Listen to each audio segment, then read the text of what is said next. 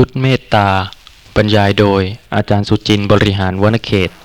ตลับที่สี่ซึ่งมหาตุณดิละก็กล่าวปลอบว่า เจ้าสะดุ้งกลัวภัย หมุนไปมา ปรารถนาที่ซ่อนเร้น เป็นผู้ร้ายที่พึ่งจะไปไหนเล่า ดูกระน้องตุณดิละ เจ้าจงมีความขนฝ่ายน้อย บริโภคอาหารเสียเถิด เราทั้งสองมารดาเลี้ยงไว้ก็เพื่อต้องการเนื้อ ไม่ต้องท่องอะไรใช่ไหมคะ แต่ว่าไม่ตกใจแล้วก็รู้ตามความเป็นจริง เพราะฉะนั้นเวลาที่จะเกิดเมตตาขึ้นก็เหมือนกันค่ะ ไม่ว่าจะพูดไม่ว่าจะคิด ก็เป็นการพูดการคิดในทางที่เป็นกุศลในทางที่จะเกื้อกูลบุคคลเอง แต่ว่าไม่จำเป็นต้องท่องเป็นคำเพราะฉะนั้นมหาตุนติละก็ได้กล่าวปลอบ ลูกหมูตัวเล็กนะคะ ว่าบรรดาผู้ที่เลี้ยงสุกรทั้งหลาย ก็มีวัตถุประสงค์อยู่เพียงแค่นี้คือ เลี้ยงเพื่อที่ต้องการจะขายเนื้อให้แก่คนอื่นเท่านั้น และยังได้กล่าวปลอบต่อไปว่า สัตว์ทั้งหลายที่เกิดมาแล้วในโลกนี้ ที่จะไม่ตายนั้นไม่มีเลย แม้จะเป็นสัตว์มีเนื้อหรือไม่มีเนื้อ ที่เป็นที่บริโภคของผู้อื่นได้หรือไม่ได้ ก็จะต้องตายทั้งนั้น เพราะฉะนั้นเจ้าจงอย่ากลัวตาย วันนี้เป็นวันที่เราจะต้องตาย เจ้าจงอย่าสะดุ้งตกใจกลัวเลย แม้เราจะไม่มีที่พึ่งอื่น มารดาของเราซึ่งเป็นที่พึ่งมาแต่วันก่อน มาวันนี้ก็พึ่งไม่ได้แล้ว เพราะฉะนั้นเจ้าจงอย่ากลัว จงเป็นผู้ที่อาบน้ำใสสะอาด ล้างเหงื่อใครเสียให้เรียบร้อย แล้วใช้เครื่องหอมลูบไล้ให้สะอาดให้หอมหนเช่นนี้ เมื่อจะตายก็ตายอย่างมีความดี เพราะเราไม่เบียดเบียนใครดังนี้ ข้อความในพระไตรปิฎก มหาตุณะดิละ กล่าวต่อไปว่า เจ้าจงอย่างลงอย่างห่วงน้ำที่ไม่มีเปลือกตม แล้วชำระเหงื่อและมนทินทั้งปวงเชียจงถือเอาเครื่องรูปไล้ใหม่ ๆ ที่มีกลิ่นหอมไม่รู้จักหายในกาละไหนๆเถิดซึ่งคนที่อยู่ล้อมรอบนะคะ พอเห็นอาการของลูกหมูทั้งสองตัวว่า ตัวหนึ่งกลัวตายแต่อีก ตัวหนึ่ง ไม่กลัว แล้วก็ปลอบลูกหมูตัวเล็ก ก็ทำให้ทุกคนรวมทั้งหญิงชรานั้นเกิดความสงสาร แล้วก็ความหมึนเมาก็หายไป ความเมตตากรุณาก็เกิดขึ้นนะคะ บุรุษทั้งหลายเหล่านั้นที่คอยจะมาจับลูกหมูก็ทิ้งบ่วง แล้วก็ไม่ต้องการที่จะซื้อลูกหมูนั้น และลูกหมูนั้นก็ปลอดภัยด้วยประการฉนี้ บุรุษพวกนั้นต้องท่องหรือเปล่าคะไม่จำเป็นเลยค่ะทำอะไรก็ได้นะคะ ด้วยกายด้วยวาจาด้วยใจ ขอให้เป็นผู้ที่สามารถที่เมตตาจะเกิดได้โดยไม่จำเป็นต้องท่อง ซึ่งก่อนที่ลูกหมูทั้งสองจะปลอดภัยนะคะ จุลตุณดิละก็ได้ถามมหาตุณดิละว่า อะไรหนอที่ท่านกล่าวว่าพ่วงน้ำไม่มีเปลือกตม อะไรเล่าท่านกล่าวว่า เหงื่อใครและมนทิน และอะไรเล่าท่านกล่าวว่า เครื่องรูปไล้ใหม่ ๆ ที่มีกลิ่นหอมไม่รู้จักหายในกาละไหนๆไม่ใช่แต่ลูกหมูนะคะ ที่สกปรก ทุกคนค่ะ มีเหงื่อใครและมนทิน ซึ่งมหาตุณดิละ กล่าวตอบว่า ธรรมะบัณฑิตกล่าวว่าเป็นห่วงน้ำไม่มีเปลือกตม บาปธรรม บัณฑิตกล่าวว่าเหงื่อใครและหมนทิน และศีลบัณฑิตกล่าวว่า เป็นเครื่องรูปไล้ใหม่ที่มีกลิ่นหอมไม่รู้จักหายในกาละไหนๆธรรมะทั้งหมดที่เป็นฝ่ายกุศลธรรมนะคะ เป็นห่วงน้ำไม่มีเปลือกตม เพื่อเหตุว่าสามารถที่จะชำระขัดล้าง บาปธรรม ซึ่งเป็นเหงื่อใครและมนทินออกได้ และสำหรับศีลย่อมเป็นเครื่องรูปไล้ที่มีกลิ่นหอม ไม่รู้จักหาย ไม่เป็นที่รังเกียจของใครเลย ใครที่มีศีลนะคะ อยู่ใกล้ใคร จะไม่มีบุคคลใดรังเกียจมหาตุนะดิละกล่าวต่อไปว่า มนุษย์ทั้งหลายผู้โง่เขลาเวลาอากุศลเกิด ทุกคนนะคะ เป็นผู้โง่เขลาในขณะที่อกุศลธรรมเกิดขึ้น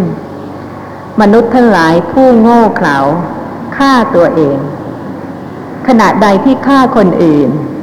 ขณะนั้นอย่าลืมนะคะว่าฆ่าตัวเองด้วย แล้วก็ฆ่าตัวเองก่อน ด้วยอกุศลและเจตนาที่จะฆ่าบุคคลอื่น เป็นบาปธรรมที่ประทุษร้ายบุคคลนั้น เป็นอกุศลธรรมที่ฆ่าบุคคลนั้น ในขณะที่เข้าใจว่าสามารถที่จะฆ่าบุคคลอื่นได้ ฉันใด เวลาที่คิดว่าจะโกรธคนอื่น ขณะนั้นนะคะก็เป็นอกุศลธรรมที่เบียดเบียนคนโกรธหรือคนที่คิดอย่างนั้น มนุษย์ทั้งหลายผู้โง่เขลาฆ่าตัวเองย่อมพอใจทำบาป ส่วนสัตว์ผู้รักษาตัว ย่อมไม่พอใจทำบาป สัตว์ทั้งหลายรื่นเริงในเดือนมีพระจันทร์เต็มดวง ย่อมสละชีวิตได้ จบตุณดิละชาดกที่สามและเมื่อพระผู้มีพระภาคได้ตรัสเล่านิทาน คือความเป็นมาในอดีตชาติของภิกษุ ผู้กลัวตายรูปนั้นแล้วนะคะ พระผู้มีพระภาคก็ได้ตรัสกับภิกษุทั้งหลายว่า มหาตุณดิละในครั้งนั้นก็คือตถาคต ผู้ได้ตรัสรู้พระอนุตตรสัมมาสัมโพธิญาณและจุลตุณดิละในครั้งนั้นก็คือ ภิกษุผู้ที่กลัวต่อความตายรูปนี้ มีข้อสงสัยอะไรบ้างไหมคะ เพื่อที่จะให้เห็นว่าไม่ต้องท่องค่ะ การท่องนะคะ เป็นการคิด เป็นสภาพธรรมะที่เกิดขึ้นเพราะเหตุปัจจัย อาศัยความชินที่เข้าใจว่าจะต้องท่อง และอาศัยที่เคยท่องมามาก เพราะฉะนั้นก็มีปัจจัยที่จะทำให้จิตเกิดนึกคิดเป็นคำคำตามที่เคยท่อง แต่ว่าผู้ที่อบรมเจริญเมตตานะคะ สติสัมปชัญญะระลึกรู้สภาพของเมตตา ซึ่งเป็นธรรมะซึ่งตรงกันข้ามกับอกุศลธรรม แล้วก็ อบรมเจริญขึ้น มีข้อสงสัยอะไรบ้างไหมคะเหตุที่เหตุใกล้ที่จะทำให้เกิดเมตตานี่อะไรครับ เห็นโทษของโทสะแล้วเมตตาที่จะเกิดนี้เหตุปัจจัยที่จะเกิดนั้น ต่างกันออกไปได้ใช่ไหมครับ ต้องเป็นผู้ที่เห็นโทษของอกุศลธรรมค่ะ อย่างการเห็นอาการของบุคคลแล้ว เกิดเมตตาจิตขึ้นมา แล้วกับการท่อง ท่องแล้วพิจารณาไปตามคำที่ท่อง ว่าสัตว์ทั้งหลายมีความเกิดเป็นธรรมดา และความตายเป็นธรรมดาไม่ควรที่จะเบียดเบียนกัน แล้วเหตุปัจจัยที่เกิดจากการท่องนั้นเป็นปัจจัยให้เกิดเมตตาได้ใช่ไหมครับ เป็นปกติหรือเปล่าคะ เวลาที่เห็นใครก็นั่งท่องอยู่เรื่อยๆ นะคะ ต้องมีการพูดมีการคุย มีเรื่องต่างๆ ขณะใดที่กำลังจะพูดเรื่องซึ่งไม่เป็นประโยชน์เพราะเหตุว่า เป็นโทษกับบุคคลที่กล่าวถึงนะคะ ก็วิรัตด้วยเมตตา ไม่หวังที่จะให้เกิดโทษกับบุคคล ซึ่งกำลังจะถูกกล่าวถึงในขณะนั้น จิตประกอบด้วยเมตตา แต่ไม่ใช่ว่าพอเจอกันหรือเห็นใครก็ไม่พูดเรื่องอะไรนะคะ ก็นั่งท่องอยู่นั่นละ่ะ เป็นไปได้ยังไงล่ะคะ เวลาเห็นกันอย่างนี้ก็กำลังพูดกันอย่างนี้ สติสัมปชัญญะก็ระลึกได้รู้สภาพของจิตว่าขณะนั้นนะคะ ประกอบด้วยเมตตาหรือเปล่า ทางใจ ทางกาย ทางวาจาเมตเวตาลาพูดก็พูดด้วยเมตตา แต่ไม่จำเป็นต้องขอสัตว์ทั้งหลายในขณะที่กำลังพูดนะคะ แล้วเมตตาที่เกิดจากการเห็นกับการคิดนึกนี้ โดยผลแล้วต่างกันไหมครับ วันหนึ่งวันหนึ่งนะคะ ก็เห็นสัตว์บุคคลทั้งหลาย ควรที่จะระลึกรู้ว่าขณะนั้นนะคะเห็นแล้วลำคาญ เห็นแล้วคอยจ้องจับผิด หรือว่าเห็นแล้วก็มีความรู้สึกเป็นไมตรี หวังประโยชน์เกื้อกูล กระทำทุกอย่างที่จะเป็นประโยชน์ให้บุคคลนั้นได้ มีจิตใจที่แช่มชื่น ยิ้มแย้มแจ่มใสเบิกบาน ไม่ทำกิริยาอาการใด ๆ ที่จะให้บุคคลนั้นลำบากใจ แม้แต่การจะให้วัตถุสิ่งหนึ่งสิ่งใดนะคะ ก็ให้ด้วยอาการที่จะทำให้ผู้รับเกิดความสบายใจ ความสุขใจ เพราะว่าการให้ก็มีหลายลักษณะ บางคนอาจจะให้โดย ที่ทำให้ผู้รับเนี่ยค่ะ ไม่มีความรู้สึกว่าเป็นสุข ที่จะรับก็มีใช่ไหมคะ เพราะฉะนั้นขณะใดที่เมตตาเกิดขึ้นจริงๆ เจริญขึ้นเพิ่มขึ้น ทั้งกายวาจาใจเนี่ยค่ะ ก็จะย่อมประกอบด้วยเมตตา แม้แต่ขณะที่ไม่เห็นเพียงแต่วันหนึ่งวันหนึ่งเนี่ยนะคะ คิดถึงว่าจะทำประโยชน์ให้กับใคร หวังประโยชน์เกื้อกูล คิดในทางที่จะเกื้อกูล ขณะนั้นก็เป็นเมตตาโดยที่ไม่ต้องท่องนี่คะ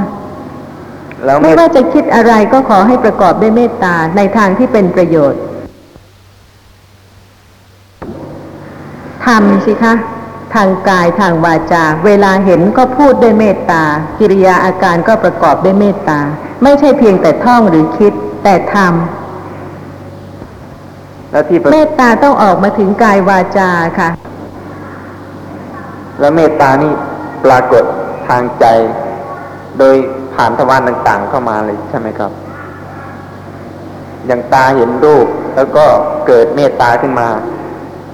สัตว์บุคคลรูปเป็นอารมณ์หรือเปล่าคะครับ ถ้ามีสัตว์บุคคลเป็นอารมณ์ในขณะนั้นเมตตาเกิดได้ค่ะ เห็นเด็กเล็ก ๆ เนี่ยค่ะ เมตตาไหมคะถ้าเมตตาเด็กเล็ก ๆ จะทำยังไง จะพูดด้วยดีๆ จะช่วยจูงข้ามถนน หรือว่าจะให้ขนมหวานๆหรืออะไรก็ได้ ใช่ไหมคะ ขอให้ออกมาถึงชีวิตประจำวัน แล้วก็ทางกายทางวาจาจริง ๆ เป็นการอบรมเจริญให้มีเมตตาเพิ่มขึ้น จนกระทั่งรู้สึกตัวเองได้ค่ะ ว่าเมตตาเพิ่มขึ้นบ้าง หรือว่าเพิ่มขึ้น มากน้อยแค่ไหน แต่ไม่ใช่ว่า มุ่งหวังที่จะให้มีเมตตา โดยที่ไม่รู้ลักษณะของเมตตา หรือว่าสติสัมปชัญญะไม่เกิด เวลาที่เห็นเวลาที่ได้ยิน หรือว่าเวลาที่คิดถึงสัตว์บุคคลต่างๆ เมตตาที่เกิดกับสิ่งที่ไม่มีชีวิตนี้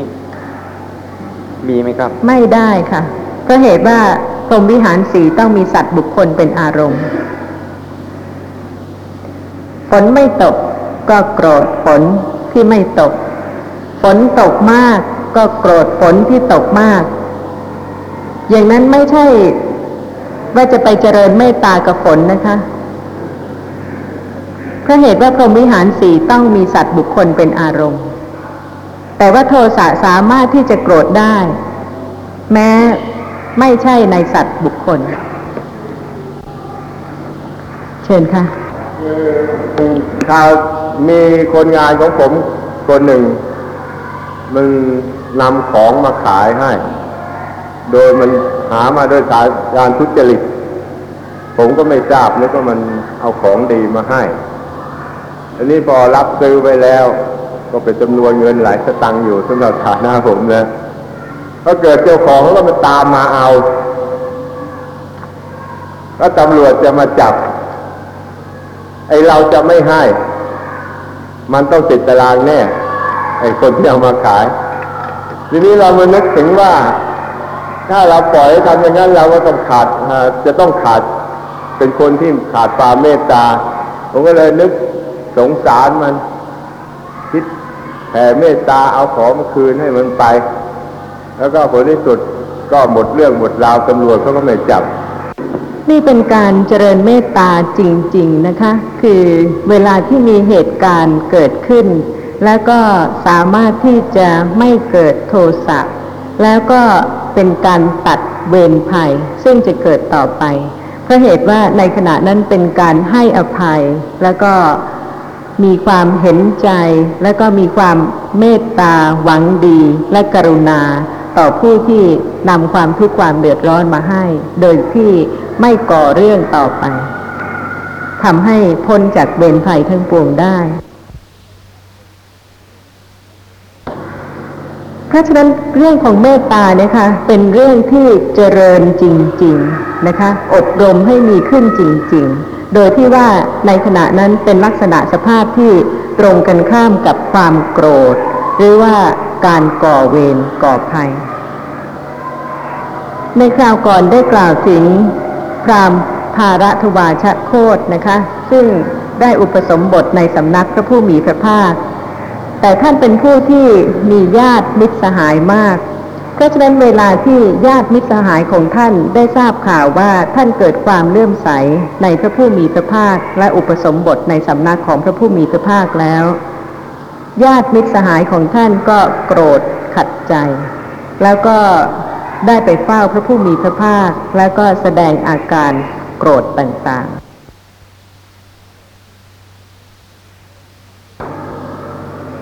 เรื่องทั้งหมดนี้เกิดขึ้นในสมัยที่พระผู้มีพระภาคประทับอยู่ณพระวิหารเวรุวัน อันเป็นที่พระราชทานเหยื่อแก่กระแต เขตพระนครราชคฤห์ ข้อความในสังยุตตนิกาย สขาทวักอสุรินทกะสูตรที่สามมีข้อความว่า อสุรินทกะภาระทวาชพรามได้สดับมาว่า ได้ยินว่าพรามภาระทวาชโคตออกจากเรือน บวชเป็นบรรพชิตในสำนักของพระสมณะโคดม ก็โกรธ ขัดใจ เข้าไปเฝ้าพระผู้มีพระภาคถึงที่ประทับ ครั้นแล้วด่าบริพาทพระผู้มีพระภาคด้วยวาจาอันหยาบคายมิใช่ของสัตว์บุรุษ อาการของสัตว์บุรุษกับอสัตว์บุรุษย่อมต่างกันนะคะ เมื่ออสุรินทกะภาระทวาชพรามกล่าวอย่างนี้แล้ว พระผู้มีพระภาคได้ทรงนิ่งเสีย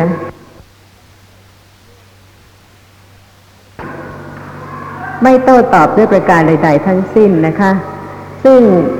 ท่านผู้ฟัง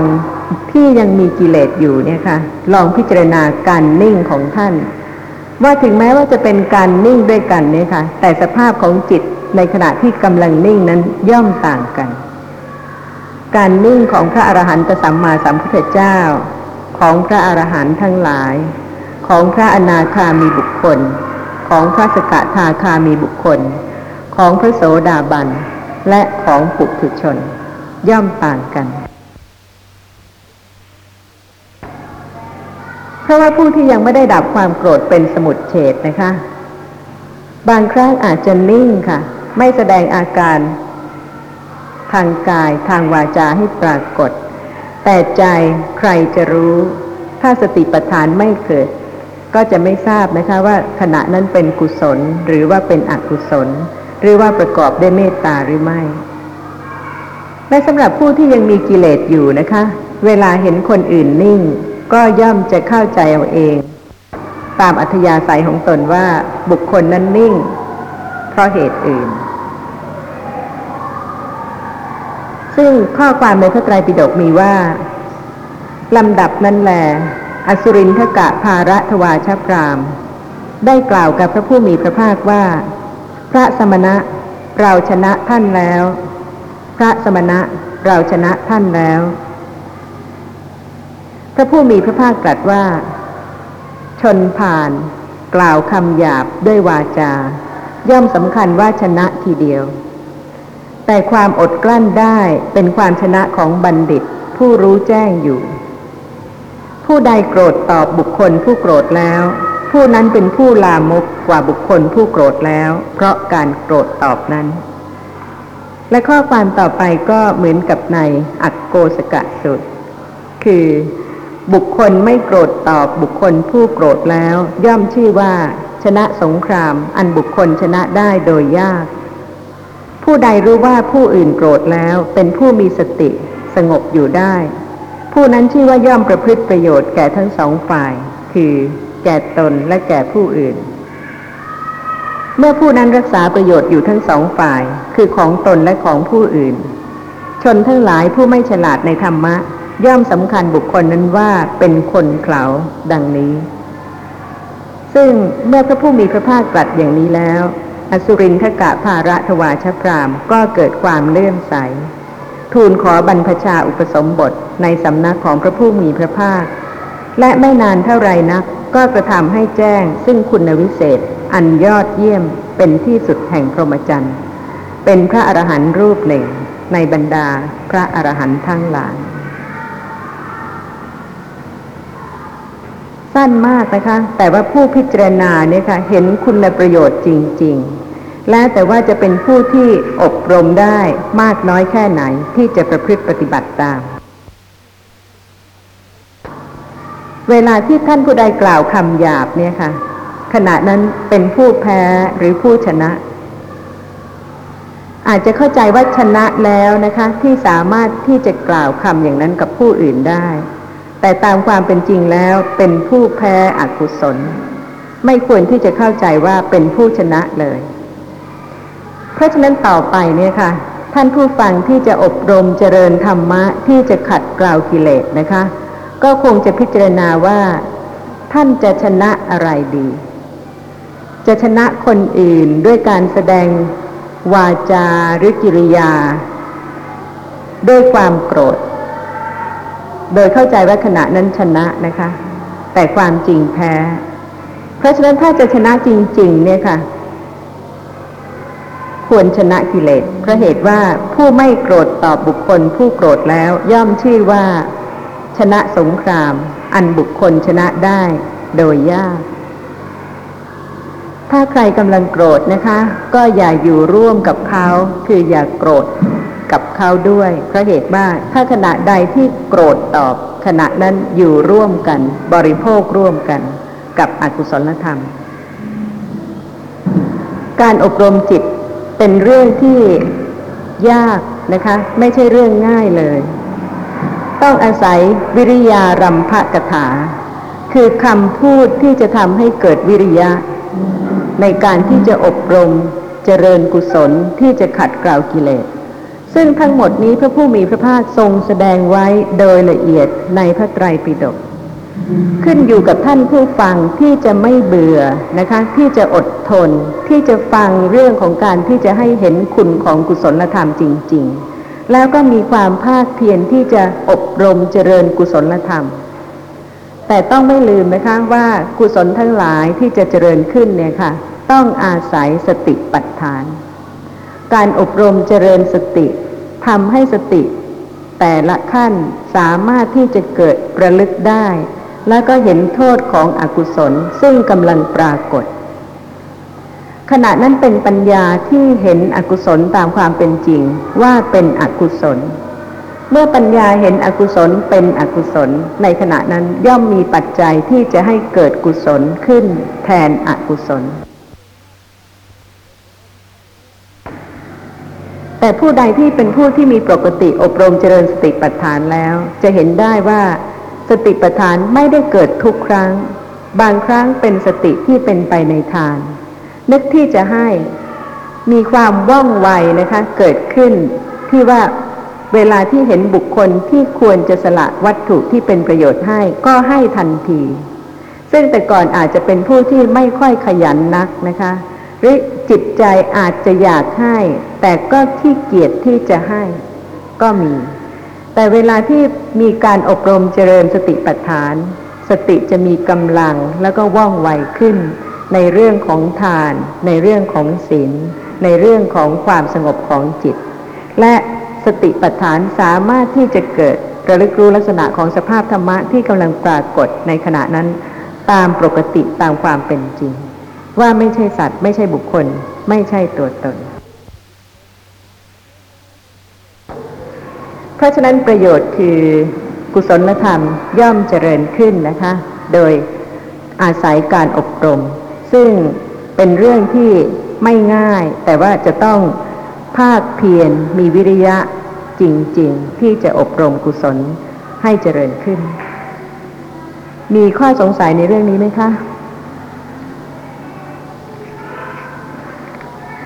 ผู้ที่เคยชินกับการท่องที่จะให้จำได้นะคะ เวลาที่เหตุการณ์จริง ๆ เกิดขึ้นเนี่ยค่ะ อย่าลืมว่าขณะนั้นประโยชน์ของเมตตา มีทันทีที่มีการระลึกได้ว่าไม่ควรที่จะโกรธตอบบุคคลอื่น หรือว่าไม่ควรที่จะโกรธเพราะเหตุว่าขณะนั้นเป็นอกุศล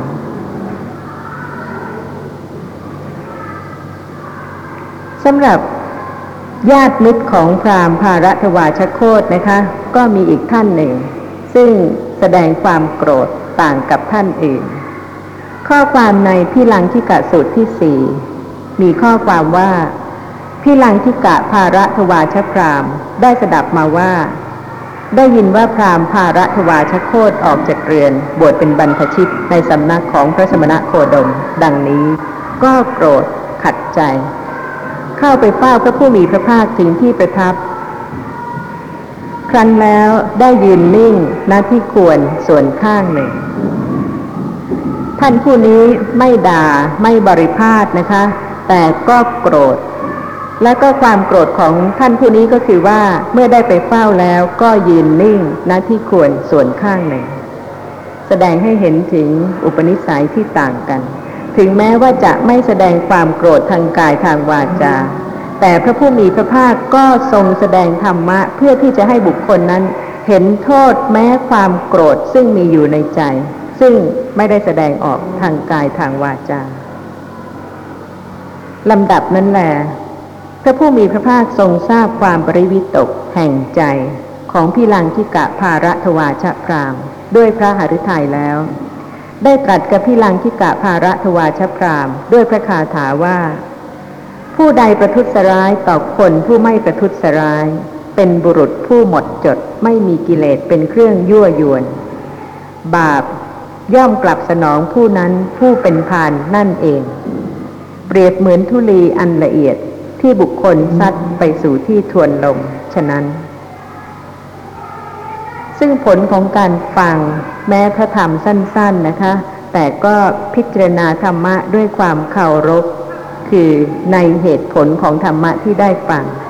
ทำให้พิลังทิกะภาระทวาชพรามเกิดความเลื่อมใส ทูลขอบรรพชาอุปสมบทในสำนักของพระผู้มีพระภาค และไม่นานเท่าไหร่นะก็ ก็กระทำให้แจ้ง ซึ่งคุณวิเศษอันยอดเยี่ยมเป็นที่สุดแห่งพรหมจรรย์เป็นพระอรหันต์รูปหนึ่งในบรรดาพระอรหันต์ทั้งหลาย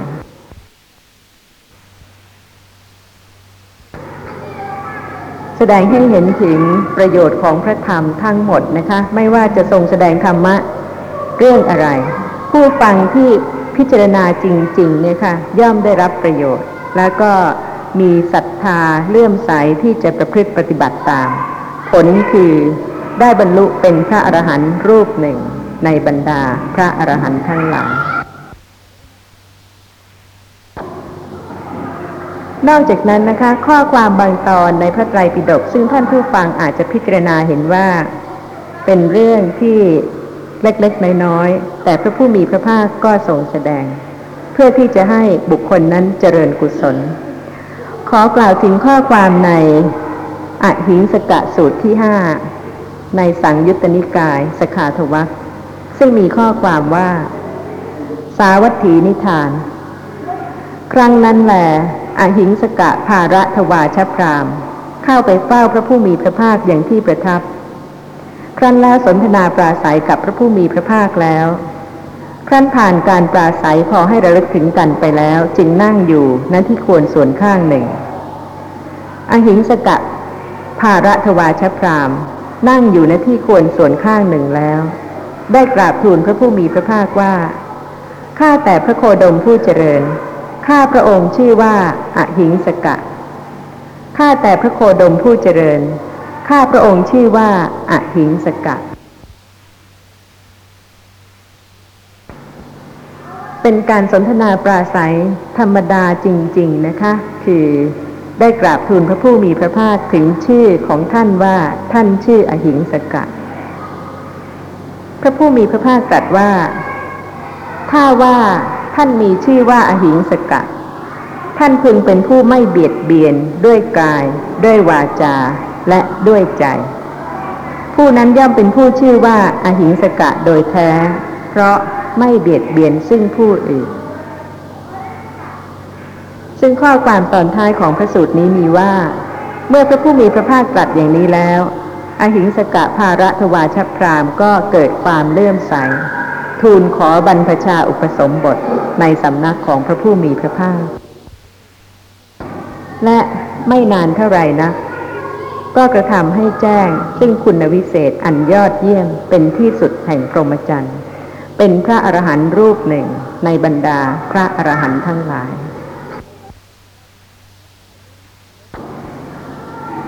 ให้เห็น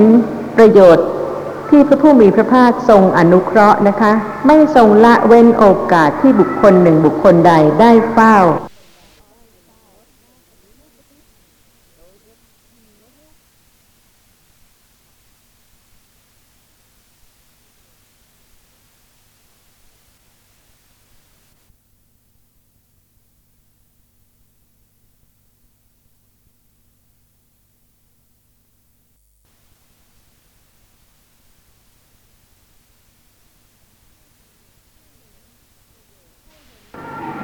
ให้เห็น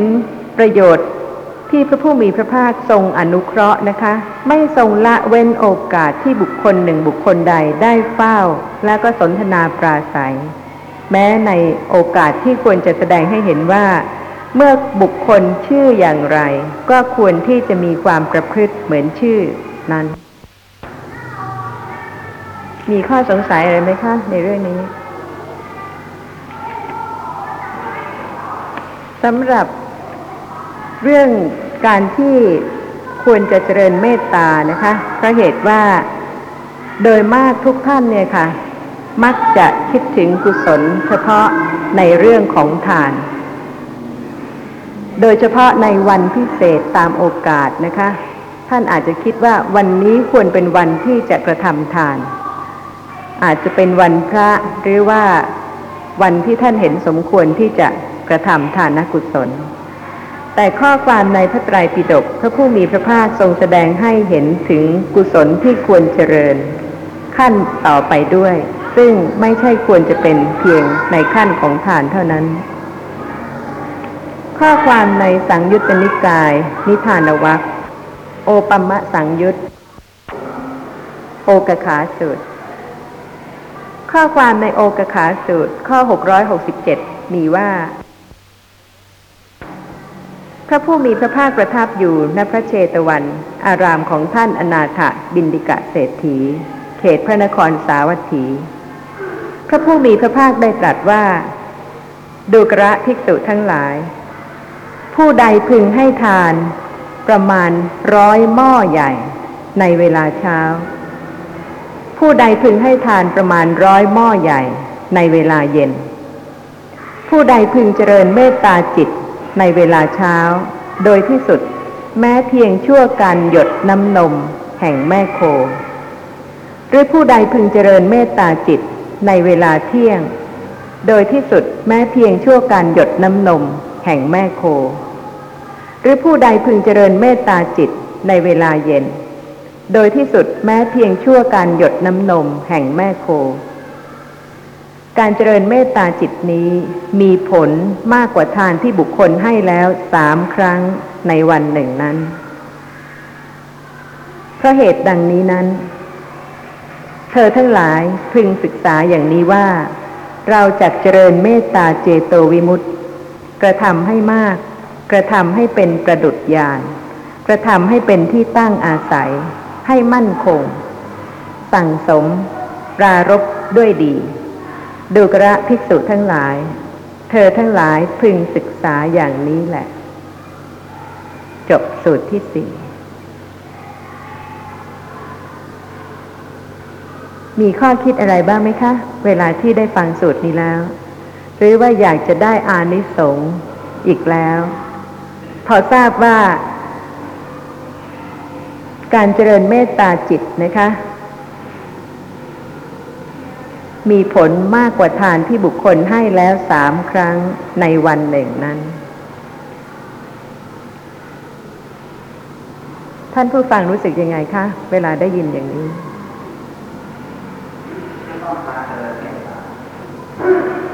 เพื่ออะไรและเพราะอะไร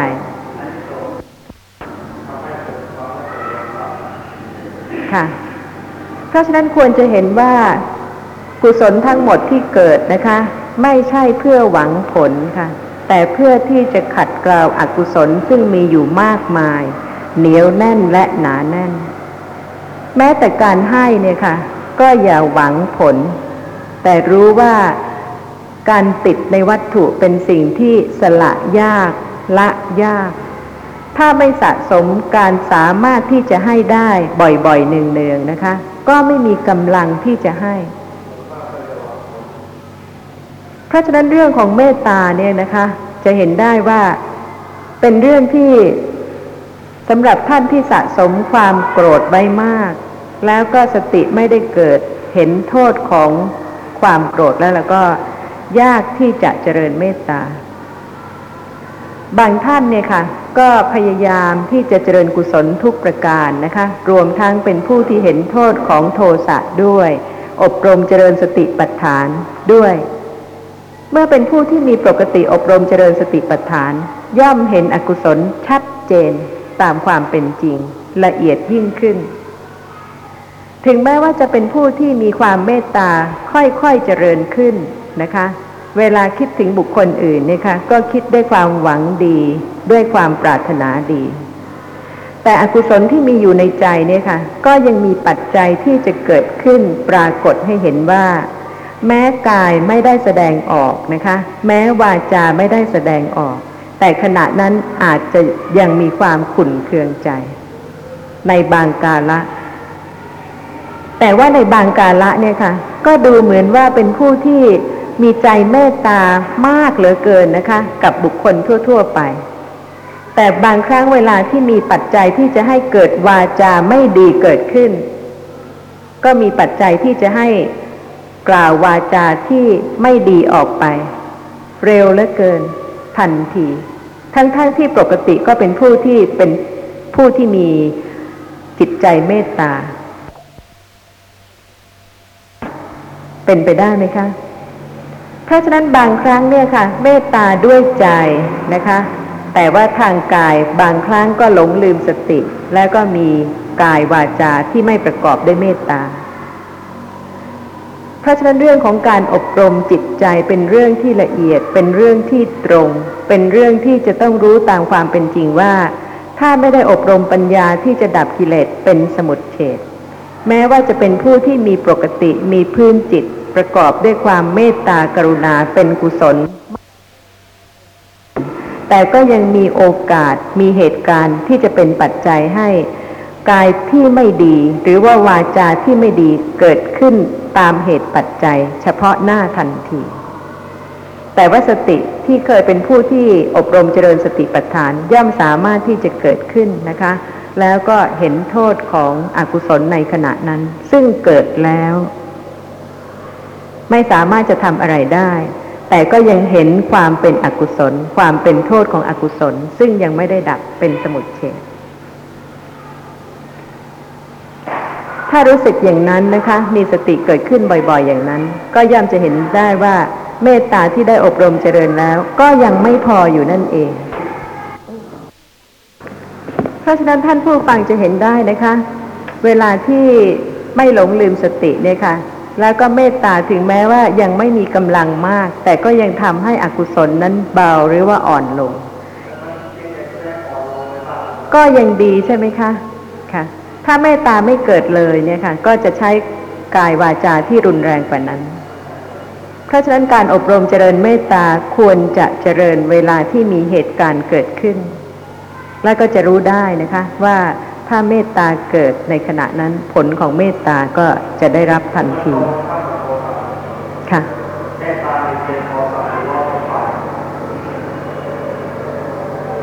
แต่ไม่ใช่ว่าจะหวังที่จะ ถึงอุปจารสมาธิหรืออัปปนาสมาธิเพียงด้วยการท่องนะคะ ซึ่งถ้าเมตตาไม่เกิดในขณะนั้นไม่สามารถจะถึงได้ เพราะฉะนั้นการอบรมเจริญสติปัฏฐานนะคะ ขั้นต้นเนี่ยค่ะ ไม่ใช่ที่จะดับโลภะแต่ว่าละการยึดถือความต้องการที่เกิดในขณะนั้นว่าไม่ใช่ตัวตน ไม่ใช่สัตว์ ไม่ใช่บุคคล มีปัจจัยที่จะให้โลภให้ละโมบให้ต้องการให้หวังนะคะ ก็มีอาการของโลภะเนี่ยค่ะเกิดขึ้น แน่นอน แต่ว่าสติสามารถที่จะรู้ว่าขณะนั้นก็เป็นเพียงสภาพของนามธรรม ซึ่งไม่ใช่สัตว์ไม่ใช่บุคคลไม่ใช่ตัวตน เพราะฉะนั้นก็รู้จักตัวเองตามความเป็นจริงว่าตราบใดที่ยังไม่ได้ดับโลภะเป็นสมุดเฉดนะคะ ก็มีปัจจัยที่จะให้โลภะลักษณะอาการต่างๆ เกิดขึ้นปรากฏสำหรับประโยชน์ของเมตตาจะเกื้อกูลอุปการะแก่กุศลอื่น ๆนะคะ เช่น สังคหะวัตถุทำให้มีการให้เป็นฐานะทำให้มีวาจาที่น่าฟัง นะคะ เป็นที่รักเป็นที่พอใจ ไม่หยาบคาย ไม่เป็นโทษกับบุคคลอื่น แล้วก็เป็นผู้ที่สงเคราะห์ช่วยเหลือบุคคลอื่น ด้วยเมตตา พร้อมทั้งเป็นผู้ที่มีจิตใจเสมอกับคนอื่น ฉันมิตรจริง ๆ ไม่มีความเห็นว่าต่างกันเป็นเขาเป็นเรา หรือว่าสูงกว่าต่ำกว่า ซึ่งการที่จะพิจารณาลักษณะสภาพของจิตใจ ซึ่งเป็นกุศลเกิดขึ้นนะคะ จะเห็นได้ว่ามีลักษณะต่างกับอกุศล เช่นข้อความในอัธสาลินีที่แสดงถึงนิเทศของอาชวะ คือความซื่อตรง ความไม่คด ความไม่งอ ความไม่โกง อันนี้ต้องเป็นผู้ที่ตรงจริง ๆ ค่ะ เวลาที่กุศลธรรมเกิดเพราะเหตุว่าไม่ใช่เรานะคะ ถ้าสภาพธรรมะนั้นเป็นอกุศลก็ต้องเป็นอกุศล หรือว่าสภาพธรรมะนั้นเป็นกุศลก็เป็นกุศล ถ้าเป็นเมตตาก็เป็นเมตตาแต่ละขั้นเพราะเหตุว่าเมตตาก็มีหลายระดับขั้นด้วย มัทวะ ท่านผู้ฟังอาจจะเคยได้ยินศัพท์หลายศัพท์นะคะ เช่น อาชวะ มัทวะ มัทวะเป็นไฉนคือ ความอ่อนโยน ความละมุนละไม ความไม่แข็ง ความไม่กระด้าง ความเจียมใจ อันใดนี้เรียกว่า มัทวะ นั่นเป็นลักษณะของผู้ที่มีเมตตานะคะ คือมีความอ่อนโยน ความละมุนละไม ความไม่แข็ง ความไม่กระด้าง ความเจียมใจ แม้แต่ท่านภาษารีบุตรเนี่ยค่ะ ท่านมีความรู้สึกว่าตัวของท่านนั้นเหมือนผ้าเช็ดทุลี ผ้าเก่า ผ้าไม่มีราคา ไม่ใช่ว่าด้วยความทะนงตัวว่าท่านเป็นอัครสาวก ไม่ว่าใครจะแสดงกายวาจากับท่านอย่างไรนะคะ ไม่มีการที่จะกระทบกระเทือนจิตใจของท่านได้ เพราะในความรู้สึกของท่านปราศจากมานะ เป็นพระอรหันต์จึงเป็นผู้ที่อ่อนโยน ละมุนละไม ไม่แข็ง ไม่กระด้างและเจียมใจสำหรับความเจียมใจนะคะ ความแห่งบทนั้นมีว่าบุคคลชื่อว่าเจียมใจ เพราะอัตถะว่ามีใจเจียม ด้วยไม่มีมานะ ภาวะแห่งบุคคลผู้เจียมใจชื่อว่าความเจียมใจ เคยเป็นอย่างนี้บ้างหรือเปล่าคะเจียมใจเนี่ยค่ะก็ยังไม่เคยเลย เต็มไปด้วยเรานะคะสำคัญ ยิ่งใหญ่ เวลาที่กายวาจาที่ไม่ดีเกิดขึ้นขณะใด ให้ทราบลักษณะของจิตว่าขณะนั้นต้องใหญ่นะคะ กายวาจาจริงเป็นไปในทางอากุศลได้ ถ้าเป็นผู้ที่เจียมใจจริง ๆ เป็นความเจียมใจในขณะนั้นวาจาอย่างนั้นก็จะเกิดขึ้นไม่ได้ เพราะฉะนั้นทั้งกายทั้งวาจาเนี่ยค่ะ ก็แสดงถึงสภาพของจิตว่าจิตขณะนั้นเป็นอย่างไร เป็นกุศลหรือว่าเป็นอกุศล มีเมตตาหรือว่าเป็นมานะหรือไม่เคยสังเกตเลยค่ะ ถ้าไม่เคยสังเกตก็ยากที่จะขัดเกลานะคะ แต่ถ้าเป็นผู้ที่ เพียรที่จะขัดเกลากิเลสก็ต้องเป็นผู้ที่ระลึกได้ แล้วก็สังเกตแม้แต่กายและวาจาอยู่เสมอว่า ขณะใดเป็นไปด้วยอกุศล และขณะใดเป็นไปด้วยกุศล และถ้าประกอบด้วยเมตตาจริง ๆ ต้องอ่อนโยน ไม่แข็งไม่กระด้าง และก็มีใจเจียมด้วยนอกจากนั้นยังเป็นผู้ที่มีขันติ ความอดทน เวลาที่มีเมตตา ซึ่งข้อความแสดงนิเทศขันติทุกะมีว่า ขันติเป็นไฉนคือ ความอดทน กิริยาที่อดทน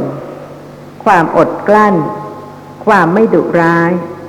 ความไม่ปากร้าย ความแช่มชื่นแห่งจิตอันใด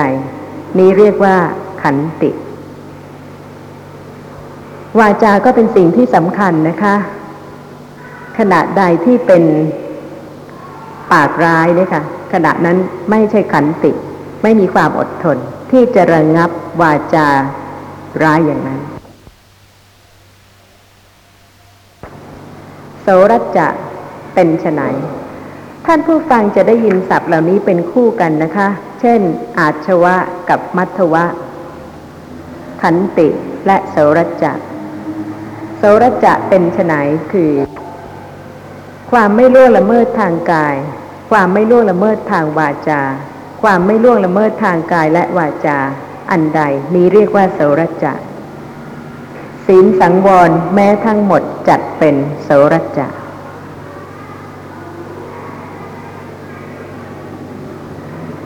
ข้อความอธิบายความหมายของแต่ละคำมีว่า ชื่อว่าขันติด้วยอำนาจความอดทน อาการที่อดทน ชื่อว่ากิริยาที่อดทน ชื่อว่าความอดกลั้น โดยความหมายว่าเป็นเหตุอดกลั้น คือเป็นเหตุยกขึ้นเหนือตนให้อยู่ ได้แก่ไม่ห้าม คือไม่ใช่ตั้งอยู่ในความเป็นข้าศึก ภาวะแห่งคนไม่ดุร้ายชื่อว่าความไม่ดุร้ายคำพูดที่เปล่งออกมาชั่ว เพราะยกขึ้นพูดโดยชอบหาไม่ได้ เรียกว่าความปากร้าย ที่ชื่อว่าความไม่ปากร้าย เพราะตรงกันข้ามจากความปากร้ายนั้น อธิบายว่าได้แก่วาจาที่เปล่งออกมาดี ในคำนั้นทรงแสดงขายถึงเหตุโดยโวหารที่กล่าวอิงถึงผลด้วยประการชนี้คำว่าความแช่มชื่นแห่งจิต ได้แก่ภาวะที่ใจเป็นของตนแห่งจิต คือสภาพจิตเป็นของตนนั่นเอง ความว่าไม่ใช่จิตที่พยาบาท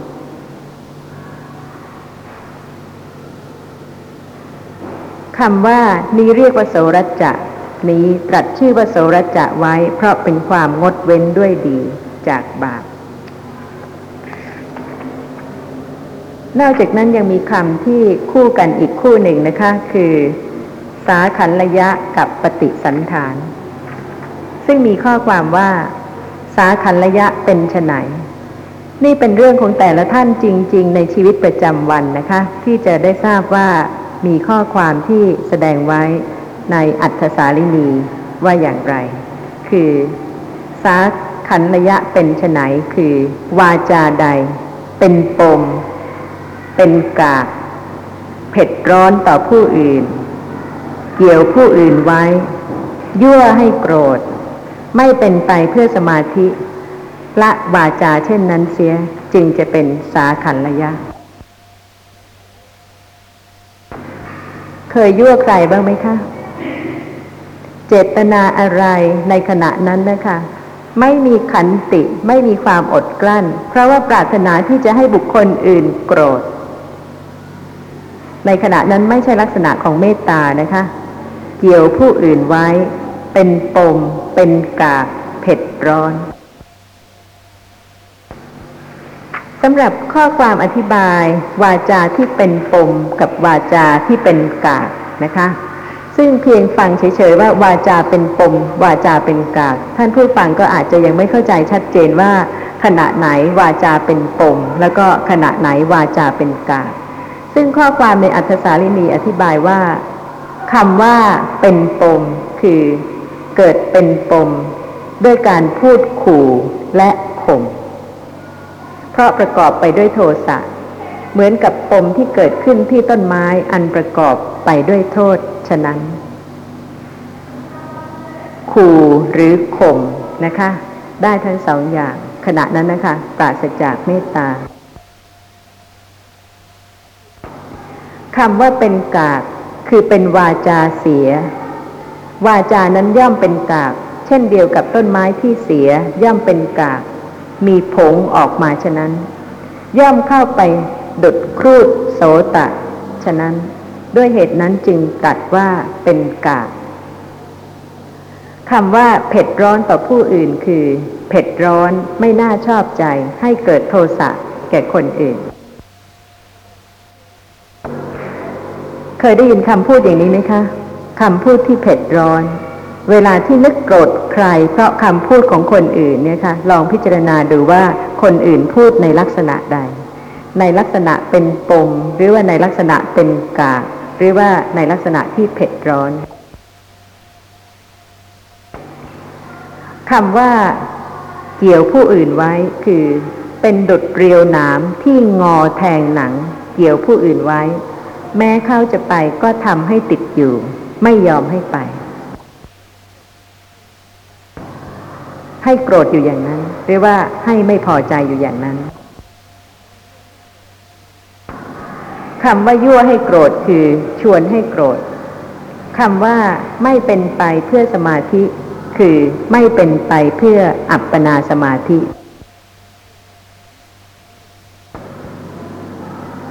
นี่เป็นลักษณะของคำพูด วาจาใด ไร้โทษ สบายหู ไพเราะจับใจ เป็นวาจาของชาวเมือง เป็นที่ยินดีเจริญใจของชนหมู่มาก กล่าววาจาเช่นนั้น ความเป็นผู้มีวาจาอ่อนหวาน ความเป็นผู้มีวาจาสละสลวย ความเป็นผู้มีวาจาไม่หยาบคาย ในลักษณะดังกล่าวนั้นอันใด นี้เรียกว่า สาขันระยะวันหนึ่งพูดมากนะคะ หลายเรื่อง แต่ว่าคำพูดที่ออกมาเนี่ยค่ะ จะเป็นคำพูดอย่างนี้หรือเปล่าคือ เป็นผู้ที่มีวาจาอ่อนหวาน คือพูดเพราะนะคะ มีวาจาสละสลวย ไม่ทำให้คนอื่นฟังแล้วรู้สึก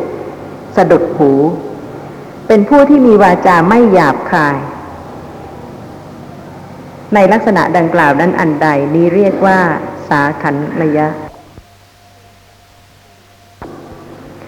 ส่วนคำพูดที่ดีนะคะ คือคำพูดที่สบายหู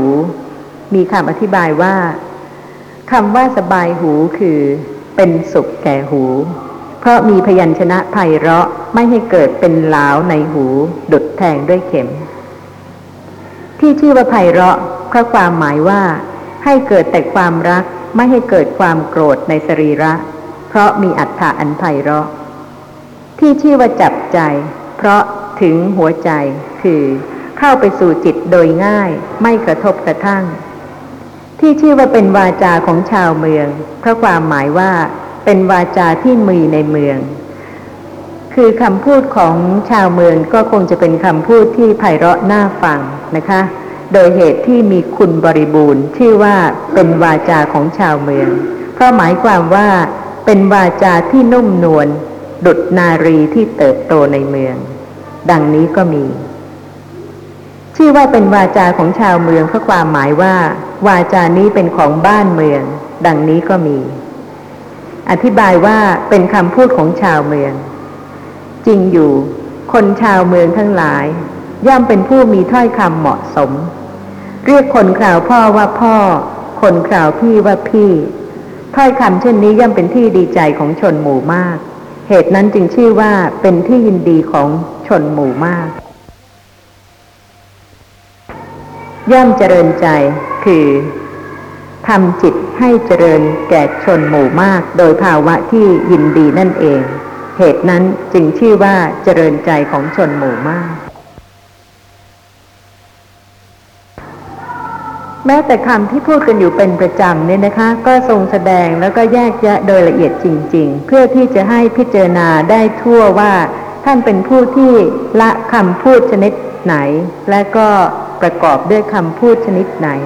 ก็เหตุว่าบางท่านอาจจะไม่ข่มคนอื่น ไม่ขู่คนอื่น แต่ยังมีวาจาที่เผ็ดร้อนต่อคนอื่น หรือว่าถึงแม้ว่าจะไม่มีคำพูดที่ขู่ข่มมีวาจาที่เป็นกากหรือเผ็ดร้อน แต่บางครั้งก็มีคำที่จะยั่วให้คนอื่นโกรธ ก็เป็นได้นะคะ และสำหรับวาจาที่สบายหูเนี่ยค่ะ ก็ควรจะได้พิจารณาว่าท่านใช้คำอย่างไรบ้างแล้ว คือใช้คำพูดที่เป็นวาจาอ่อนหวาน วาจาสละสลวย วาจาไม่หยาบคาย เป็นผู้ที่มีวาจาเกลี้ยงเกลามีวาจาอ่อนโยน มีวาจาไม่กักขละ แล้วก็เป็นวาจาที่ไพเราะจับใจ มากเพียงใด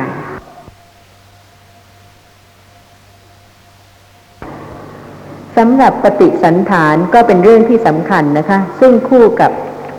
สาคันระยะ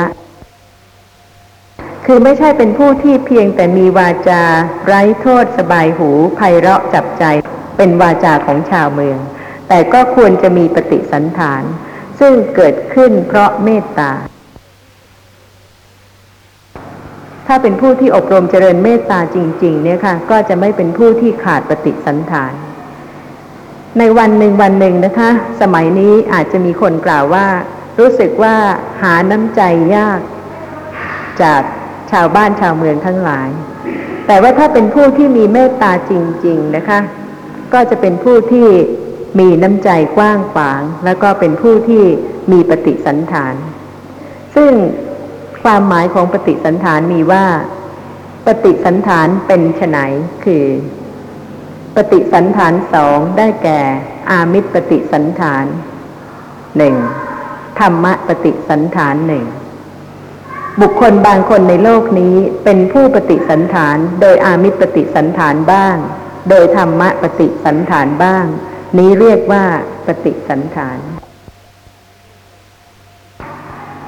และสำหรับประโยชน์ของปฏิสันฐานนะคะ ซึ่งจะมีไม่ได้เลยถ้าปราศจากเมตตา เพราะฉะนั้นในชีวิตประจำวัน ถ้าเป็นการปฏิสันฐานด้วยใจจริงนะคะ ในขณะนั้นท่านทราบได้ว่าเป็นจิตที่ประกอบด้วยเมตตา แต่ถ้าในชีวิตประจำวันเนี่ยค่ะท่านยังขาดการปฏิสันฐาน ก็ควรที่จะอบรมเจริญ แล้วก็ให้มีเมตตาที่สามารถที่จะสงเคราะห์เกื้อกูลบุคคลอื่น ด้วยปฏิสันฐานทั้งกายและวาจาด้วย นิเทศคือคำอธิบายปฏิสันฐานมีว่าคำว่า อามิตรปฏิสันฐาน ได้แก่การเกื้อกูลอนุเคราะห์บุคคลอื่นนะคะ ด้วยวัตถุสิ่งของที่สมควรคำว่าอามิตรปฏิสันฐานได้แก่ ช่องว่างของคนอื่นกับทั้งตน โดยที่ยังไม่ได้อามิตร ย่อมเป็นอันปิดมิดชิดโดยวิธีใด ใช้อามิตรอุดไว้ด้วยวิธีนั้น ช่องว่างไม่ใช่เพิ่งจะเกิดมีในยุคนี้สมัยนี้นะคะ อย่างที่ทุกท่านก็กล่าวกันว่ามีช่องว่างระหว่างบุคคลนั้นกับบุคคลนี้ หรือระหว่างวัยนั้นกับวัยนี้ แต่ช่องว่างเนี่ยค่ะ ก็มีมาตลอดการ ความห่างกัน ระหว่างบุคคล ซึ่งมีธรรมะซึ่งจะอุดกั้นปิดช่องว่างนั้นได้นะคะ ด้วยอามิตรปฏิสันฐาน และธรรมะปฏิสันฐาน ซึ่งมีข้อความว่า ช่องว่างของคนอื่นกับทั้งตน โดยที่ยังไม่ได้อามิตร ย่อมเป็นอันปิดมิดชิดโดยวิธีใด ใช้อามิตรอุดไว้ด้วยวิธีนั้น การให้การสงเคราะห์เนี่ยค่ะ เป็นสิ่งที่จะทำให้ช่องว่างนั้นปิดกั้นได้นะคะ คือว่าไม่มีช่องว่างความห่างกันระหว่างท่านกับบุคคลอื่น ด้วยการสงเคราะห์ด้วยอามิตรปฏิสันฐาน ถ้าท่านไปหาใคร เจ้าของบ้านนะคะก็จะต้องมีอามิตรปฏิสันฐาน หรือธรรมะปฏิสันฐาน หรือว่าถึงแม้ว่าจะเป็นณสถานที่ใดก็ตามนะคะ การที่จะปิดกั้นช่องว่างระหว่างตัวท่านกับคนอื่น ก็คืออามิตรปฏิสันฐาน หรือธรรมะปฏิสันฐานนั่นเอง แทนที่จะนั่งเฉยๆนะคะ ถ้าจะเห็นกันทั้งวันก็ไม่พูดกันเลยหรือว่าไม่มีการสงเคราะห์เกื้อกูลกันเลย ไม่มีน้ำใจซึ่งกันและกันเลย แห้งแล้งจริง ๆ นั่นก็เป็นช่องว่างแน่นอนนะคะ แต่ที่จะปิดกั้นช่องว่างได้ก็โดยอามิตรปฏิสันฐาน และธรรมะปฏิสันฐานคำว่าธรรมะปฏิสันฐานได้แก่ ช่องว่างของคนอื่นกับทั้งตน โดยที่ยังไม่ได้ธรรมะ ย่อมเป็นอันปิดมิดชิดด้วยวิธีใด ใช้ธรรมะอุดด้วยวิธีนั้นสำหรับผู้ที่เห็นคุณประโยชน์ของธรรมะ แล้วก็คิดว่าเป็นกาละสมควรนะคะ ที่จะเกื้อกูลบุคคลอื่น มีปฏิสันฐานเกื้อกูลบุคคลอื่นด้วยธรรมะ ในขณะนั้นธรรมะนั้นย่อมเป็น สิ่งที่ปิดกั้นช่องว่างระหว่างท่านกับบุคคลอื่น ข้อความอธิบายปฏิสันฐานสำหรับบรรพชิตนะคะ เป็นตัวอย่างว่า ในเรื่องปฏิสันฐานซึ่งเป็นอามิตร ภิกษุผู้ปฏิสันฐานเห็นอาคันตุกะกำลังมาอยู่ทีเดียว พึงลุกขึ้นรับ รับบาทและจีวร ถวายอาสนะ พัดวีด้วยก้านใบตาล ล้างเท้าทาน้ำมัน เมื่อเนยใสและน้ำอ้อยมีอยู่ พึงให้เป็นเภสัชพึงเอื้อเฟื้อด้วยน้ำดื่ม พึงจัดแจงที่อยู่อาศัย อย่างนี้ย่อมเป็นอันชื่อว่ากระทำอามิตรปฏิสันฐานโดยเอกเทศ นี่สำหรับบรรพชิต ซึ่งคารวาสก็พิจารณาและก็ประพฤติปฏิบัติตามสมควรนะคะ แต่ก็จะเห็นได้ว่าแม้เป็นบรรพชิตเนี่ยค่ะ ก็ยังมีช่องว่าง ซึ่งปิดกั้นได้ด้วยอามิตรปฏิสันฐาน และก็ต้องเป็นผู้ที่มีเมตตานะคะ กระทำด้วยใจจริง ไม่ใช่เป็นผู้ที่อยู่เฉยๆ แต่ว่าเวลาที่เห็นอาคันตุกะคือผู้ที่เป็นแขกกำลังมา พึงลุกขึ้นรับ รับบาทและจีวร